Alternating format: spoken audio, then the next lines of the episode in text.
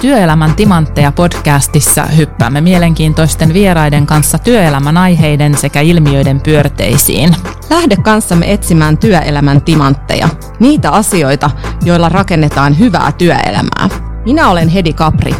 Ja minä Marja Vesala.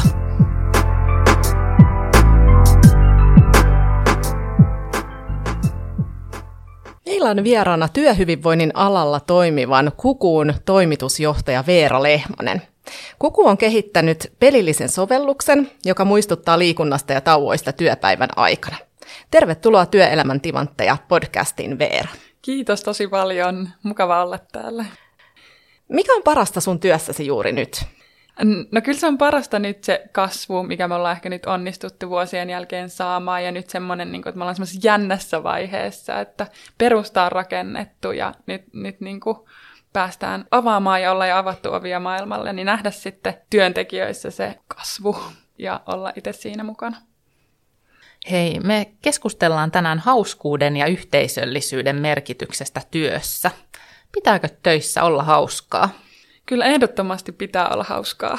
Varsinkin Suomessa niin me ei olla mie- mielletty ehkä sitä hauskuutta, että sehän on, että eihän nyt töissä saa olla hauskaa ja tähän niin kuin, jotta päästään niin kuin asioissa eteenpäin, niin pitää ottaa vakavasti. Ja me otetaan itsemme aika vakavasti. Tämä on nyt ehkä vähän kärjistetty, mutta ei edes ihan hirveästi. Ja sitten jos naureskellaan, niin ajatellaan, että, että sit asiat ei jotenkin etenisi tai ei, eihän se ole työntekemistä, että pidetään hauskaa sitten taas, jos mietitään ihan jo tutkimuksiakin, niin tiedetään, että onnellisemmat työntekijät on tehokkaampia esimerkiksi. Niin se oikeastaan vastaa kysymykseen, että ehdottomasti pitäisi olla hauskaa. Mitäs kun hauskuus töissä tarkoittaa varmaan myös vähän eri asiaa mm. meille kaikille, niin mitä, mi- miten sä sen määrittelet tai te, mitä se sun mielestä on? No tästä oikeastaan tullaan, että sittenhän se ei pelkästään se hauskuus, pitää totta kai tulla myös osittain siitä työn tekemisestäkin. Et, ja on tosi paljon liitännäistä siihen, että mitä sä teet ja mikä kellekin on hauskaa. Et ehkä mä jakaisin sen kahteen asiaan, että niin työn mielekkyyttä ei voi korvata hauskuudella. Että jos sä teet jotain, mikä ole sulle mielekästä, sä et ole ehkä omilla vahvuusalueilla. Että työnhän pitää olla niin sopivassa suhteessa haastavaa mutta se ei voi olla liian haastavaa tai se ei voi olla liian helppoa. Et se on ehkä niinku eri asia, että jos ajatellaan, että mä käytän aina tämmöistä sanaa hippa hei kivaa, että pitää olla hippa hei kivaa, niin kuin täällä kun tulin tänne tilaan, niin tuolla oli ää, se keinu. Niin pelkä, pelkillä tämmöisillä ei tietenkään korvata sitä, että työelämä olisi onnellista, mutta sitten se, että ei puristeta mailaa liian paljon ja on niitä pieniä hauskoja hetkiä. No, no meillä ne tietenkin on niitä, että esimerkiksi mistä meidän käyttäjät ja itse koetaan, että kun me tehdään se meidän parin minuutin treeni, niin se on hauskaa. Siellä niin kuin naureskellaan ja siellä videoilla ihmiset tekee virheitä, johon pystytään samaistua, kun useasti taas vaikka liikuntavideota aika vakavastikin tehtiin ja niissä ei saa tehdä niin kuin virheitä. Tämä tulee suoraan omasta kontekstista, mutta sitten se on semmoista niin kuin mä rakastan kiffejä. Että käytetään esimerkiksi kommunikoinnissa, että sen ei tarvi olla niin vakavaa. Käytetään hymiöitä, käytetään kiffejä.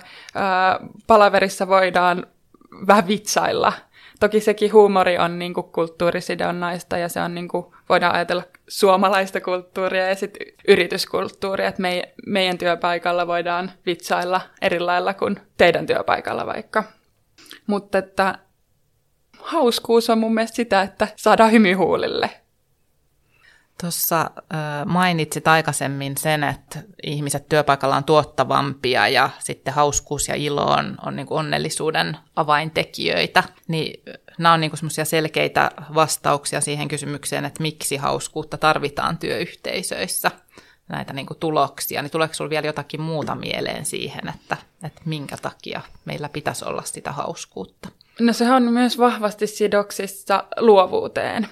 Että jos mietitään eh, niin kuin varsinkin, no varsinkin meitä tietotyöntekijöitä, mitä, mikä suuri osa ihmisistä, tai no voiko sanoa suuri osa, mutta paljon tehdään ja mistä mekin nyt tässä varmasti puhutaan, niin meidän pitää tehdä, me kaikki, meidän kaikkien pitää olla luovia ja nykyään pystytään automatisoimaan tosi paljon asioita, mutta mitä ei pystytä, niin on sitten se luovuus ja kekseliäisyys ja innovaatio. Niin sehän ei tule pakottamalla. Ja sitten jos mietitään toista syytä, no se ehkä on liitännällinen tähän onnellisuuteen, mutta on kaikki nyt esimerkiksi tämän eristyksen tuomat mielenterveyshaasteet, että meillä on niin kuin hurja vaje siihen sosiaalisille kontakteille ja sosiaaliselle hyvinvoinnille, niin kyllähän se hauskuus on osa sitä. Ja tunteet, yhdessä koetut tunteet yhdistää, yhdistää meitä. Toki sanotaan näin, että yhdessä nauraminen yhdistää ja yhdessä itkeminen yhdistää, yhdistää vielä, vielä enemmän, mutta ehkä me tänään puhutaan enemmän siitä hauskuudesta, että, että kuitenkin toivottavasti työpaikalla ei ihan joka päivä tarvitsisi itkeä ja yhdistyä sitä kautta, mutta sitäkin voi tehdä. Sekin voi kuulua tunteet työelämään joskus, mutta tota, keskitytään tänään nyt siihen hauskuuteen, mitä me tosi paljon tarvitaan. Mä mietin tuosta, sä sanoit, että tunteet yhdistää tai että yhdessä se hauskan kokeminen se yhdistää. Mutta se voi varmaan myös erottaa, koska ei, niin kuin sanoit mm-hmm. aikaisemmin, että kaikki ei ehkä naura samanlaisille vitseille tai kaikki mm-hmm. ei koe hauskaksi samoja asioita. Niin mitä sä ajattelet tästä?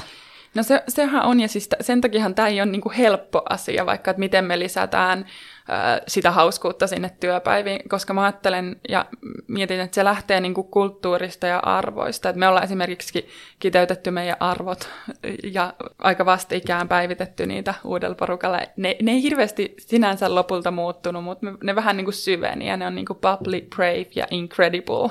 Ja incredible vielä vähän tälleen kuin puhutussa tekstissä tai puhutusti ilmastona ne pitää selittää, niin incredible on niin, että in on suluissa, joten siinä tulee vähän niin credible ja incredible.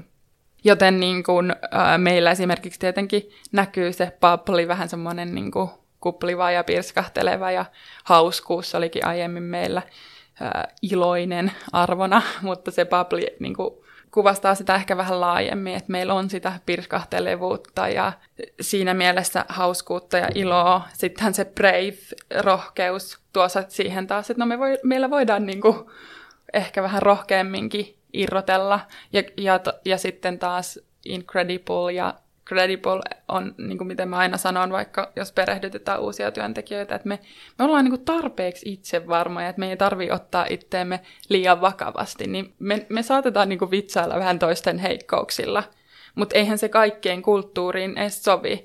Ja kyllähän se on tosi niin kuin arkaa, että mä esimerkiksi samassa perehdytyksessä sitten taas sanon, että hei, että jos joku asia, mitä su, missä sulle niin kuin vitsaillaan, niin tuntuu susta pahalta, niin sano, heti. Että se on tietenkin semmoista, niin kuin, mikä ei välttämättä ole kyllä sitä aina helppokaan sanoa tai helppo, helppokaan ilmaista, mutta se on sitten taas ehkä menee toiseen asiaan, että sitten pitäisi olla se turvallisuuden tunne, että pystyy sitten sanomaan, koska sittenhän vitsailu on myös sellaista, että me ei aina tiedetä, että se voi osua jonkun, johonkin herkkään kohtaan, mikä ulkopuoliselle ei kuulosta siltä, että tässä olisi mitään, mutta se voi olla joku oma ikävä kokemus, mihin liittyy joku semmoinen tosi arkinenkin asia, miksi toisesta tuntuu pahalta.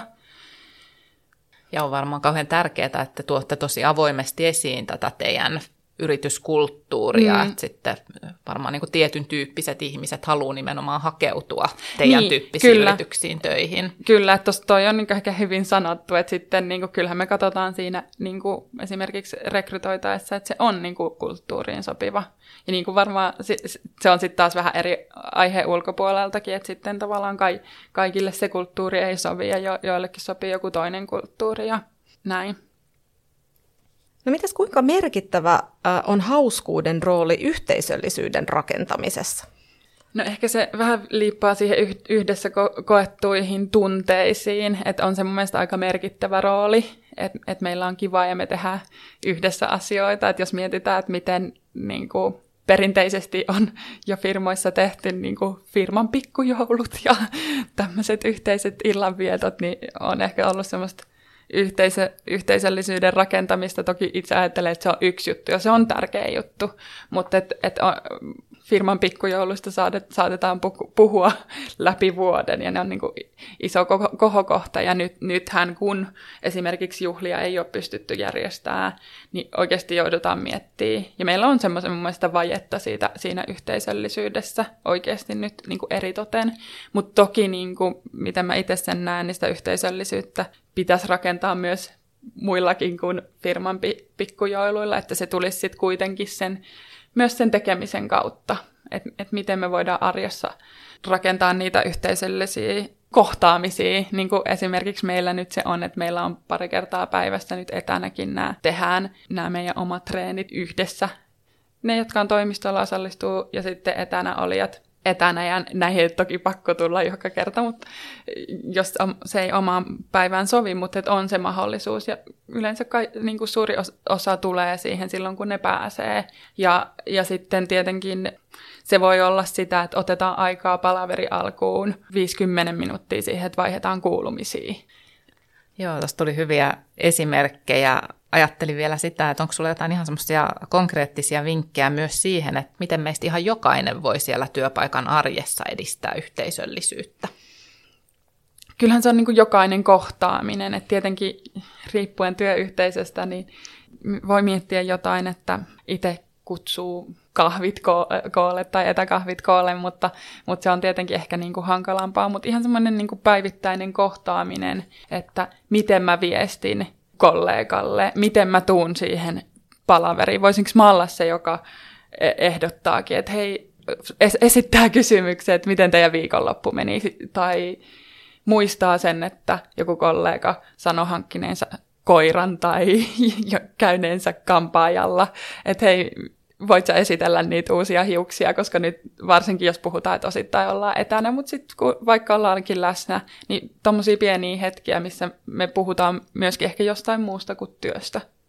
Joo, tässä on hyviä vinkkejä ihan niin kuin kaikille, niin. kaikille työntekijöille. Mä mietin, sä oot itse toimitusjohtaja, niin millaisena sä itse koet roolisi yhteisöllisyyden edistämisessä? Tai ylipäätänsä, että miten sä ajattelet, että johtajat nimenomaan voisivat? No niin... kyllä se, kyllähän se just niin kuin lähtee sitten kuitenkin sieltä johdosta ja sen esimerkistä ja niiden rakenteiden luomisesta, että sen takia just yksilöt pystyy tehdä tiettyjä asioita, mutta jos sitten johto ja firman kulttuuri ei rakennu sen pohjalle, niin sitten se on niin kuin ne teot on pienempiä, että sitten tietenkin itse pystyy olla rakentamassa niitä mahdollisuuksia, että hei, että meillä on nämä tauot, joita me arvostetaan ja no meillä itsellä on säännölliset tämmöiset afterworkit ja meillä on sitten niin kuin markkinointitiimillä on itse asiassa viikoittaiset tämmöiset superstar on the stage, missä meillä on sitten jokaisen vuorotellen järjestelmät tämmöiset niin kuin meillä se on niin tähän superstar liittyvä, että jokainen voi siellä keksiä mitä tahansa, ihan puolen tunnin tämmöinen, että tuoda vaikka jonkun oman super, missä on hyvä, niin kertoa siitä tai tuoda kollegansa kertomaan, tai entisen kollegansa, vaikka meillä on ollut entinen kollega tai jonkun äiti kertomassa jostain aiheesta, mutta sitten se voi olla, sit joskus ollaan tehty ihan vaan meditaatio ja myynnillä taas on myynnin frensi, missä ne tekee sitten taas semmoista muuta ohjelmaa, mutta et, et, et, kyllähän se on iso rooli, että rakennetaan niitä ja oikeasti nähdään, että sillä on arvo, koska sieltähän se lähtee. Koska sitten pahimmillaan se, että jos se ei lähde sieltä johdosta ja sitten yksittäinen ihminen tekee tällaisia asioita, kun aloittaa palaverin kysymällä jotain, että onpa sulla hienot hiukset ja mitäs viikonloppu meni, niin jos mähän voisin sitten olla sanomassa, että hei, tämä ei ole okei vaikka, tai jos en sanomassa – niin eleilläni ilmaisemassa, että heitä ei ole okei, okay, niin onhan sillä tosi iso merkitys. Miten se yhteisöllisyyden merkitys on, on jotenkin sulle näkynyt työelämässä, niin kuin sulle itselle konkreettisesti tai jotenkin sun asiakkaiden kautta, että minkä takia se on niin tärkeää? No sehän rakentuu mä lähden ehkä aika syvältäkin, mutta mitä mä oon tutkinut, niin meillä ihmisillä on oikeastaan aika semmoinen sisäänrakennettu tarve kuulua yhteisöihin, että me, me ollaan tuolta tultu niin kuin yhteisöistä, jossa me ollaan, oltu hyvin vahvasti tarvitseviakin, että ei me olla pärjättykään yksin, niin sieltä jo rakentuu se, että, että niin kuin me tiedostamattakin halutaan toimia niin kuin muut toimii ja meillä on tarve tehdä sen yhteisön vuoksi jotain. Ja si- si- sen ympärille rakentuu se merkityksellisyyden tunne, että sen takiahan monet vaikka, jotka on pitkään pois työelämästä, niin kokee semmoista merkityksettömyyttä ja syrjäytyy es- esimerkiksi, niin sen takia se, että mä teen jonkun vuoksi, niin lisää sitä merkityksellisyyden tunnetta ja sen kautta onnellisuutta ja sit, sitten esimerkiksi tuottavuutta, jota sitten monesti firmoissa katsotaan, mutta onnellisuutta.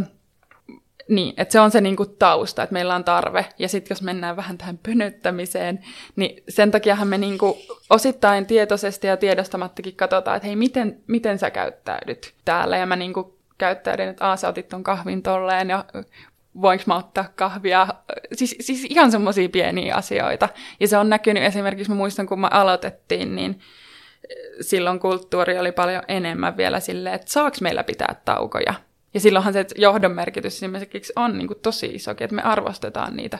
Tai sitten tämä oli mun mielestä, mille mä naureskelin, tai sille, no miten naureskelin, mutta mietin, että niin, tällä tasolla me ollaan, että, että seisomatyöpöydät ei ollut silloin vielä ihan niin yleisiä, mutta oli kuitenkin jo tullut. Nykyään tuntuu, että oikeastaan se on niin kuin olettamus Suomessa ainakin, niin oli sille, että en mä kehtaa käyttää tätä, koska mun kollegatkaan ei käytä.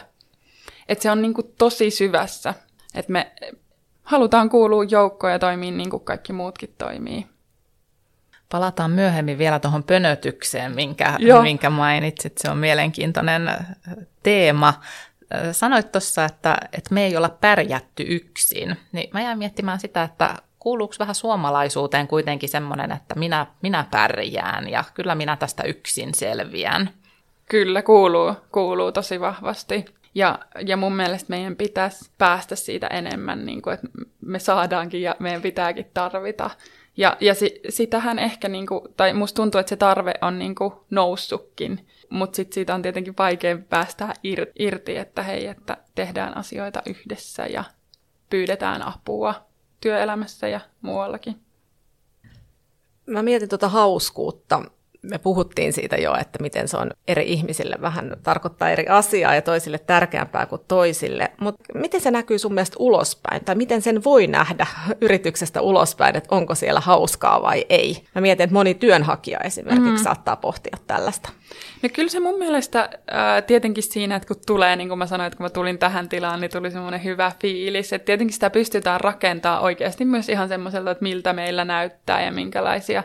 Jos menee vaikka koodari tai näihin ohjelmistotoimistoihin, niin nehän varsinkin on useasti rakennettu, että siellä on pleikkarit ja muut, niin kyllähän nekin tietyllä tavalla viestii. Toki se sittenhän se kulttuuri voi olla jotain muuta, mutta, mutta useasti se kuitenkin viestii sitä niitä arvoja. Ja, mutta kyllähän sitten sit, mitä mä oon niinku huomannut erilaisissa palavereissa, kun tapaa asiakkaan tai jonkun yhteistyökumppanin kautta tai kuulu ystäviltä, kun ne käy vaikka työhaastatteluissa, niin kyllähän se pienistä asioista, että miten, miten sä puhut ja hymyille, hymyilläänkö esimerkiksi niissä palavereissa vai ollaanko, pidetään sitä tosi vakavaa asiantuntijat profiilia, että en voi liikaa hymyillä, jotta, jotta en niin kuin nolaisi itseäni ja menettäisi sitä niin kuin uskottavuutta, koska semmoinen niin kuin harhakuvitelma meillä mun mielestä aika syvästi on, että jos mä on tässä nyt liian keveesti, niin, niin mä en ole uskottava. Niin kyllä se mun mielestä se hauskuus virittyy jo siitä, et sen, se on tietenkin vaikeampi sanoa, koska tämä on pikkasen niin kuin vaikeammin mitattavia asioita, mutta kyllä, sen, niin kuin, kyllä mä luulen, että lähes jokainen meistä sen niin kuin aistii. Hymyilläänkö ja saatetaanko nauraa. Ja, ja niin kuin, että uusissa kohtaamisissa, että nauretaanko me yhdessä siellä tai hymyilläänkö me vai pysytäänkö me hirveän asiallisina tai mitä jos mä heitän jonkun vähän vitsin, niin miten muut siihen reagoi, lähteekö ne siihen juttuun mukaan. Joo, tosiaan paljon puhutaan nykyään siitä, että työpaikalla pitäisi olla, olla hyvä fiilis ja, ja tämä hauskuus on noussut keskusteluun, mutta sitten on myös kriittisiä ääniä. Ja on sanottu esimerkiksi näin, että liiallinen keskittyminen hauskuuteen vie fokuksen muualle itse siitä työn tekemisestä. Niin millaista kritiikkiä sä oot itse kohdannut? No, mä oon ehkä ollut yllättävän niin semmoisessa kuplassa siinä, mitä me ollaan tehnyt, että mulle suoraan ei ole tultu sanomaan, että hei, toi on ihan niin kuin hömppää. Toki on mä sen asenteellisesti huomannut, että okei, että me ei arvosteta tätä tai katsottu vähän vinoon, että eihän tollasella nyt niin kuin ole arvoa, mutta siinä mielessä mä oon ehkä sitten siinä kuplassa, kun meillä vaikka se, mitä niin kuin pääosi asiakkailta ja käyttäjiltä tulee, niin on se nimenomaan, että esimerkiksi meidän oma palvelu, että on niin ihanaa, kun tämä tuo sitä iloa ja piirteyttä päivään, niin mä en ole niin henkkoht saanut hirveästi sellaista, mutta sitten taas nähnyt kyllä ympärilläni sen, että hei, nimenomaan liittyen jotenkin siihen uskottavuuteen, että ei, ei me niin saada, että mä en ole tarpeeksi uskottava tai, tai vakuuttava, jos mä oon hauska tai hymyilen. Ja musta tuntuu, että se jos mietitään vaikka naisia ja naisten asemaa työelämässä, niin se vielä korostuu, että meidän pitäisi olla niin semmoisia mennä sillä maskuliini-energialla ja pukeutua ehkä vähän niin kuin maskuliinisesti ja olla niin kuin vakavampia, jotta me oltaisiin niin kuin uskottavia. Mut, mut sit, ja, ja kyllähän se sitten, että vaikka sitä ei, asioita ei sanottaisikaan noin kriittisesti, kun harva välttämättä ehkä uskaltaa sitten sanoa kuitenkaan, että hei, että et se keskittyminen menee muualle, niin kyllähän se asenteellisesti sit saattaa näkyä, että siihen ei just panosteta ja, ja niitä semmoisia hauskoja hetkiä lytätään alas, että hei, nyt, nyt keskitytään. Ja, ja toki siinä on se, että, että se on varmasti niin kuin balanssointi sen suhteen, että ää, ihmisillä pitää olla aikaa myös sille keskittyvälle työlle, olipas nyt hassusti muotoiltu sana, mutta se, että onhan se totta, että kyllähän se alkaa sitten yksilöitäkin varmasti ärsyttää, jos, on, jos ei jää aikaa sit sille keskittymiselle, niin sen takia just se hauskuus pitäisi jotenkin miettiä semmoisina kulttuuriin sopivina tekoina. Ja semmoisia, että ne, että ne ei ole niinku liian irrallisina, että totta kai meillä on oikeus tehdä ja keskittyä ja olla, olla olematta hauskoja silloin, kun mun tarvii keskittyä. Mutta sitten kun on niitä hetkiä, niin saa olla hauskaa. Hmm. Ja mä ajattelen, että se on varmaan hirveän tärkeää, että miten siihen suhtaudutaan, jos sit sanoo, että sori, että mulla ei ole nyt aikaa tälle yhteiselle hauskalle hetkelle, koska mm. mä haluan keskittyä, tai mikä se onkaan, koska mä ajattelen, että samaan aikaan myös varmaan meillä kaikilla tai monella ainakin nykytyöelämässä on niitä hetkiä, kun on vaan niin älyttömästi sitä niin kuin tekemistä, jolloin ja tuntuu, että on vaan pakko antaa itselleen se mahdollisuus vaikka siihen flow tai johonkin muuhun, että sinne ei saa tulla mitään niitä keskeytyksiä. Niin, no sitä mä, mä just tässä vastailles yritän balanssoida, että miten, miten tän nyt muotoilisi, mutta ää, mä oon itsekin tosi herkkä erilaisille äänille ja liikkeille, mitä tapahtuu ympärillä, että jos mun pitää keskittyä, niin mä useasti menen sitten meidän tommoseen puhelinkoppiin tekemään juttuja tai teen, että, että kaikille esimerkiksi ei ole helppoa olla siinä avokonttorissa.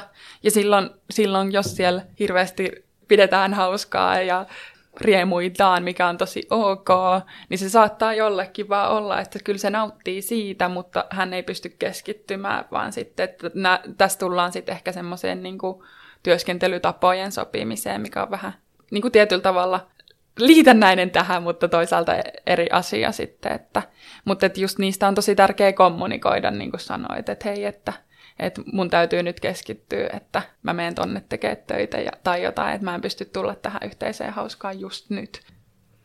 Me itse asiassa törmättiin myös semmoisiin tutkimustuloksiin, ja löydettiin esimerkiksi tämmöisiä tuloksia, että, että hauskuudella töissä ja oppimisella on linkki toisiinsa. Ja sitten sitä kautta, että, että kokeilla, uskalletaan kokeilla uusia asioita ja ei pelätä virheiden tekemistä. Kyllä. Niin, tämän tyyppisiä. Kyllä. Ja tämä just niin kuin varmasti tulee siihen oppimiskykyyn sitäkin kautta, että silloin me ollaan luovu, luovempia, kun jos mietitään just tätä feminiini- ja maskuliini-energiaa, joka meissä jokaisessa ihmisessä on.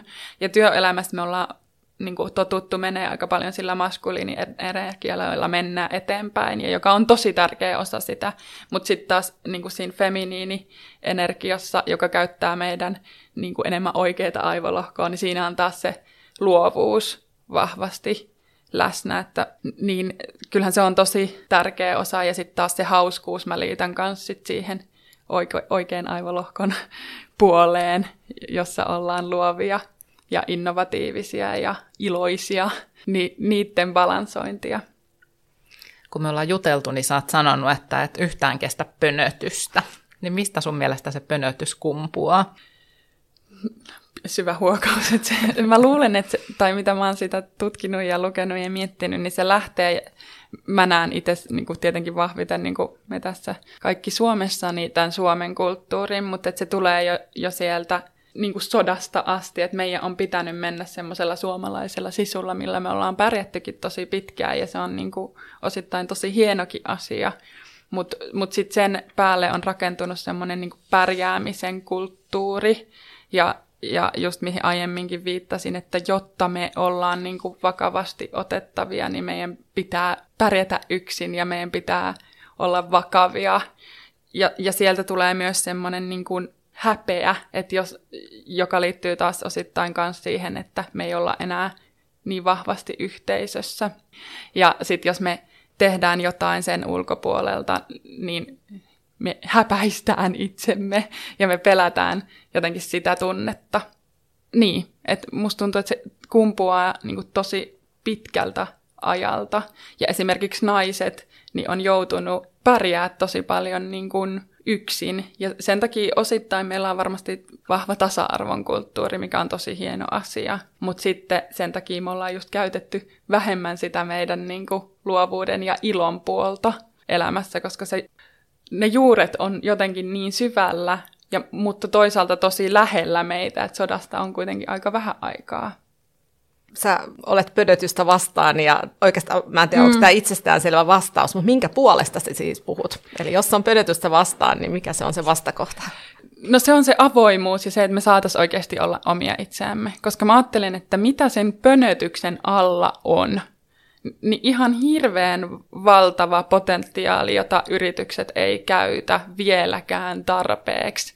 Et toisaalta se on ollut mun mielestä jollain tavalla hauskakin ilmiö niin kuin tässä koronassa, että kun ollaan oltu kotona, niin se on ehkä pikkasen niin kuin lähtenyt, että ollaan oltu sitten kalsarit jalassa ja ihmiset on ka, niin kuin kasvattanut partoja, eikä, ei välttämättä meikata. Mä oon kuullut nyt, että no, en mä enää meikkaa, kun mä tuun toimistolle, en mä itsekään. Niin se on tavallaan jo niin kuin ulkoisten asioiden kautta se pönöttäminen vähän niin kuin vähentynyt, mutta ju, just se valtava potentiaali siinä, että jos mä en voi olla oma itseni, niin us, jos mä en voi olla sillä tasolla, esimerkiksi mä vertaan tähän, että mä en uskalla laittaa sitä toimiston py- työpöytää ylös, kun muutkaan ei tee sitä.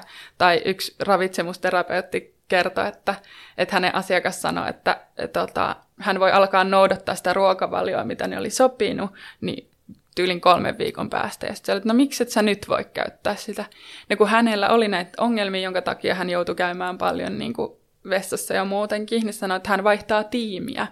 Niin silloin hän pystyy, että nyt häntä jo nolottaa, kun muut ei oikeastaan liikahda siitä paikalta juuri mihinkään, niin nolottaa sitten niin kuin sen kaiken vessassa ravaamisen ää, lisäksi niin vielä käydä näin usein syömässä ja alkaa niin kuin parantaa sitä asiaa näin.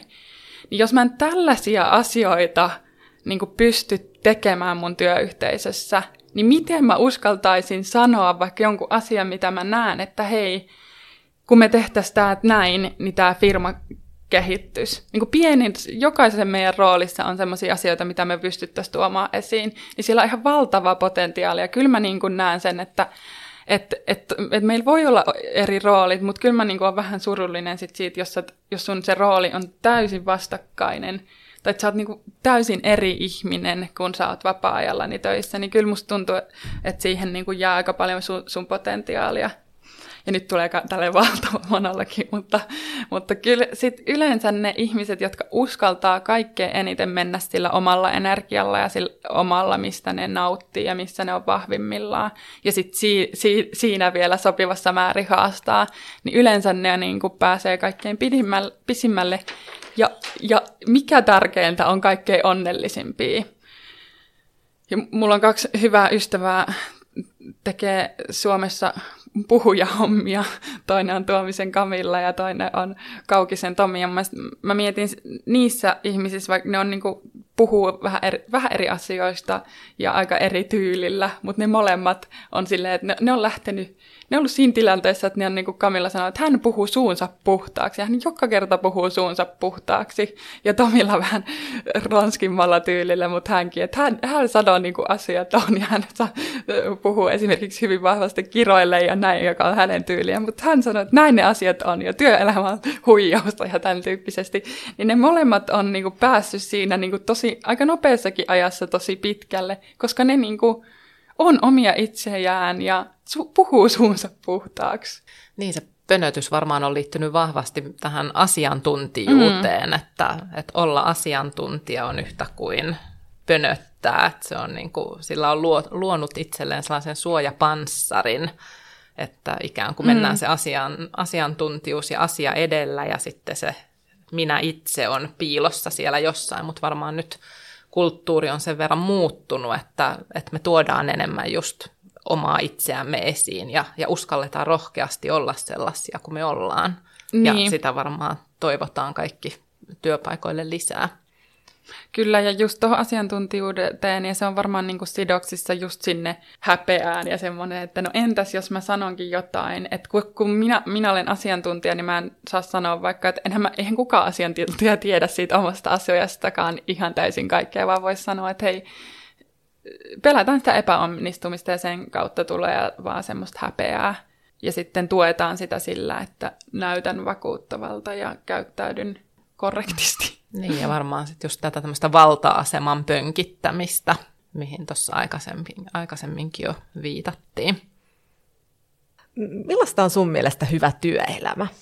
No, hyvä työelämä, kyllä se on mun mielestä semmoista, että jokainen löytäisi ensinnäkin oikein ja oman paikkansa. Että sit, sit jos on tavallaan tekee semmoista hommaa, mistä ei nauti, niin siitä sit yksilötasolla on, on niin kuin mahdotonta löytää hyvää työelämää. Ja sitten totta kai se vaikuttaa myöskin to- toisiin ihmisiin. Mutta oikeastaan hyvä työelämä mun mielestä olisi semmoista, että se olisi niinku elämää.